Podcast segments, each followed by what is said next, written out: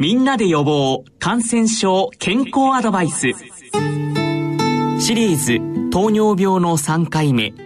お話は青い会柏田中病院糖尿病センター長の山内俊和先生です。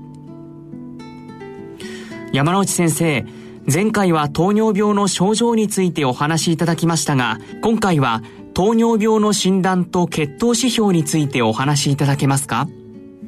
え糖尿病の診断ですけど比較的単純でありまして、まあ、これはあの早朝空腹時血糖値朝何も食べていない時の血糖値これが 126mg パーデシーター以上、まあ、あるいはあの食後の血糖値、まあ、随時血糖値と言っていいですけれどもこれの最高値が 200mg パーデシーターを超える場合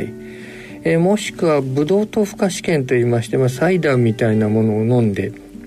定期的に、えー、時間ごとにこう採血するわけですけれども、えー、飲み始めて2時間経ったところの2時間値これが 200mg パーデシリッター、まあ、これ以上ある時、えー、以上のものが、まあえー、2回、えー、2つ以上ある場合。および、えー、糖尿病の血糖の指標といたしましてヘモグロビン A1C というのがございますがこのヘモグロビン A1C が6.5%以上えー、こういったものがあった場合ですね、えー、以上述べたようなもの、まあ、これがあの、えー、原則的には違う日に2回出てきたら、まあ、その段階で糖尿病の診断がつきます。まあ、1回だとまだ、えー、疑心といいますか、えーまあ、その疑いでとどまっているという状況です。まあ、それ以外にはあの細かい診断のカテゴリーありますけどもそちらはまあ省略をいたします、まあ、こういった値はまあ実はあの厳密とは言えないわけでも126と言いますと非常に厳密な感じはいたしますけれどもまあ、実はこれはモル換算する時、まあ、最近はモルで表示することが増えているので、まあ、その関係で、えー、少し半端な数字が出ているだけでありまして、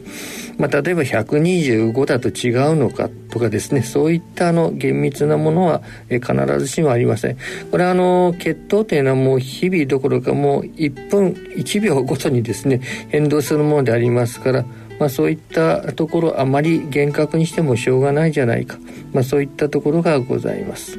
まあ、ただしあの今言ったですねあの厳格なところが出て参りますのは、えー、生命保険に入る時などですね、まあ、こういった時はかなり機械的にカットされますので、まあ、こういった時には少し注意していただきたいということになります。あさてこの辺りの数値なんで出てきたかと申し上げますとこういったあの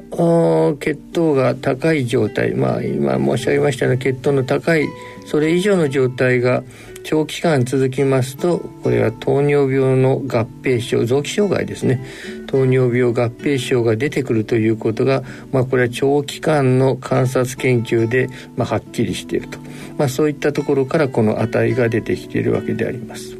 まあ、以上が診断でありますけれどもさて診断がついた方にいろいろ治療等々をやっていく場合ですねこの血糖の状況、えー、血糖コントロールがいいね悪いねといった話まあ、お聞きになったことあるかと思いますけれども、まあ、実際にこの血糖の状況がいいかどうかというのを判断する血糖の指標ですけれどもこれは実は血糖値自体が使われることは意外に、えー、稀であります。と言いますのは先ほども申し上げましたように血糖というのはまあ食事とか運動、まあ、これ非常にあの激しく変動いたしますので、まあ、これあのいちいちワンポイントで取った血糖値というのはあまり参考にしづらいというのがあります。まあ、早朝空腹時血糖値はまあ参考になりますけどこれは朝何も食べてない早朝の段階の血糖をチェックしなきゃなりませんので、まあ、患者さんの負担も大きいということであまり使われておりません。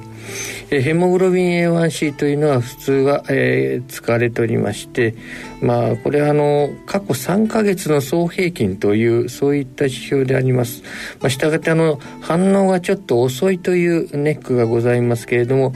今現在これが幅広く使われている状況であります。まあ、それ以外にも、まあ、主にあの、えー、腎臓の障害が進んだ方にはグリコアルブミンといった指標がございます。あと食後の血糖値のスパイクですね食後高血糖これを見るのに 15AG1,5AG というこういった指標がございます、まあ、こういった指標はいずれも、えー、食事を食べた後でも測定が可能でございますので現在日常診療には広く用いられております